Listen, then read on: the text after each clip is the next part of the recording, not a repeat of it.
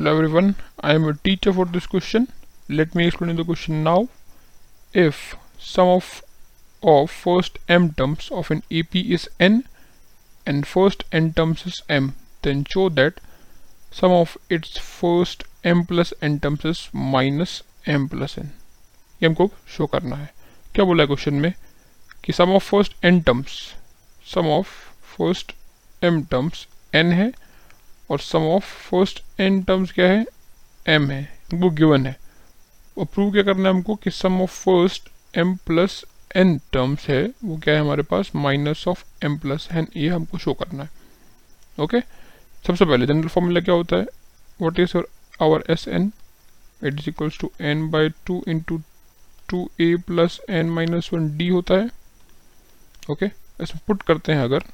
We are putting the values तो क्या मिलेगा हमको यहाँ पे?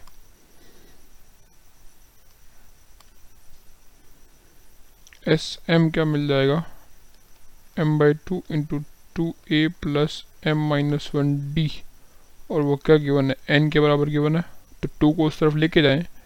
तो two A M plus M square D minus M D equal to two N ये होगा। अगर मैं देता हूँ इसको इक्वेशन नंबर वन देता हूँ। Okay if I give this equation number one और फिर दूसरे पे आते हैं। ओके।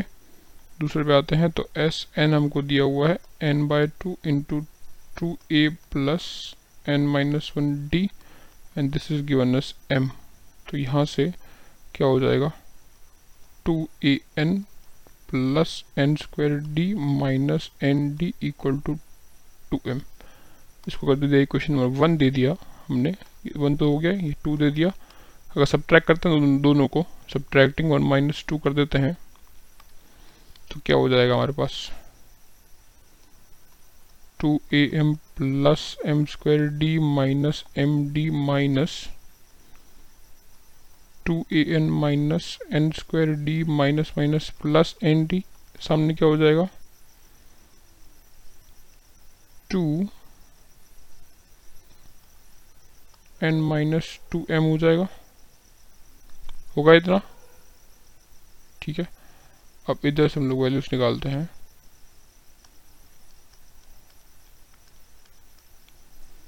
जैसे अगर वैल्यूज़ निकालते हैं तो कितना हो जाएगा देखो। Two A into M minus N रहेगा ये। फिर ठीक है? ऐसा रहेगा।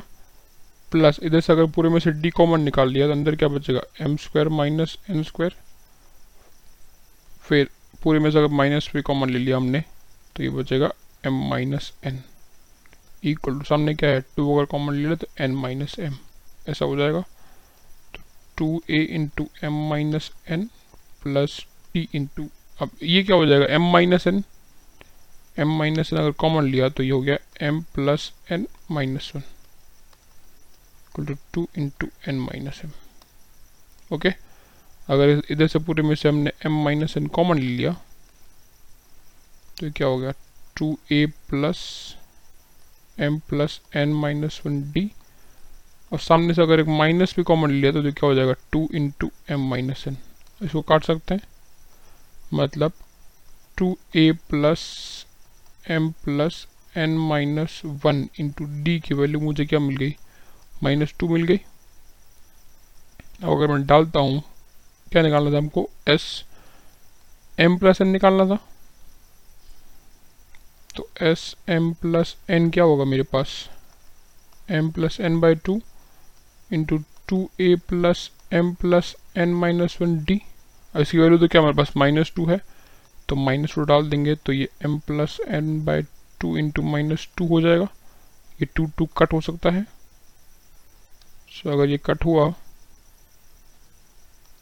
इसके बाद वैल्यू क्या बच जाएगी? कट होकर क्या आ जाएगी this value S M plus N क्या बच गया मेरे पास? Minus of M plus N बच गया। So final answer for the question is hence S of M plus N is equal to minus two I hope you understood the explanation. Thank you.